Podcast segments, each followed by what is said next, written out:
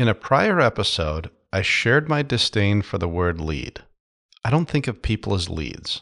I think of them as past, current, or future customers or friends, often both.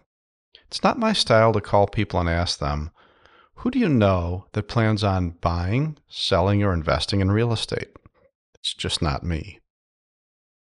So, what is my antidote for not wanting to either think of people or treat people as leads? HOUSE. The acronym HOUSE. H O U S E. What does that stand for? Help one unique seller every day. If you're new to the business, perhaps you alter that to read maybe every week. However, you need to get to every day as quickly as you can.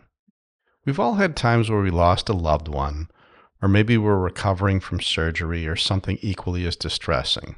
Some of your friends never call. Others call and say, Hey, let me know what I can do. However, real friends, they ring the doorbell with dinner, or flowers, or a willingness to help with your kids or your pets. They show how they truly feel with action rather than empty words. When you call someone and ask them for a referral, you are, not so subtly, asking for someone to help you. If you want their help, you have to help them first. If you want to get into your sphere's sphere, which is the key to success, you need to become so invaluable to your sphere that they will share you with their spheres. Think about it. People don't refer friends and family to you because they like you. It's the opposite. They like their friends and family, and they will refer if and when they completely trust you. Helping others with no expectation of getting back is the best way to build trust, even if they don't plan on buying or selling in the near term.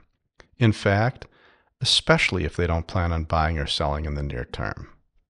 There are a million ways you can help others. Let's drill down on just one trusted contractors. Everyone is looking for trustworthy contractors.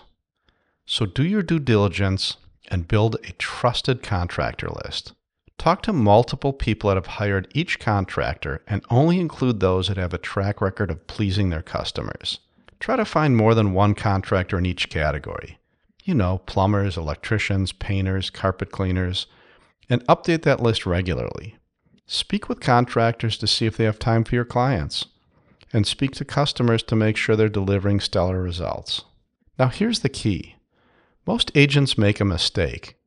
They simply hand that list over to their clients. The problem with this is that your clients are just going to look at the list rather than calling you when you need something. Let me explain. You want them to call you rather than simply providing a list of here's what I recommend.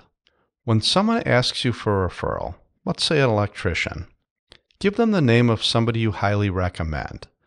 But ask them to hold off for a few minutes so you can call the electrician to make sure your client is a priority. Call the electrician and ask them to respond to your client promptly. Call your client the next day to make sure the electrician followed up. If work is scheduled, make a note to yourself to follow up afterwards to make sure that the project went smoothly. Lastly, call the electrician and thank them for making you look good and assure them of your future referrals. Think about it. This was three meaningful client touches. They will be unexpected and much appreciated touches. So develop a list of what you can do for your people and take it to the next level. If you're looking to differentiate yourself, this is a wonderful way to do so. Instead of sending a valued customer a note reminding them to change their furnace filters, why don't you offer to stop by and change their furnace filters? This is the mindset I'm talking about. It's all about adopting a mindset. How can I make people's lives better in both big ways and small? How do I show and not just say that I really care? And how do I do that day in and day out? That's house. I'm Richard Reuven, and this is More Than a Sign. Thank you for spending time with me. Remember, we're all on the same team. If I can help you in any way, my email address is richard at thefrgteam.com. Special thanks to my son Nate, who wrote and performs every instrument on the theme song, and is taking time away from his successful music production business to engineer and produce this podcast. I love you. I'm proud of you. And I work every day to be more like you and your brother.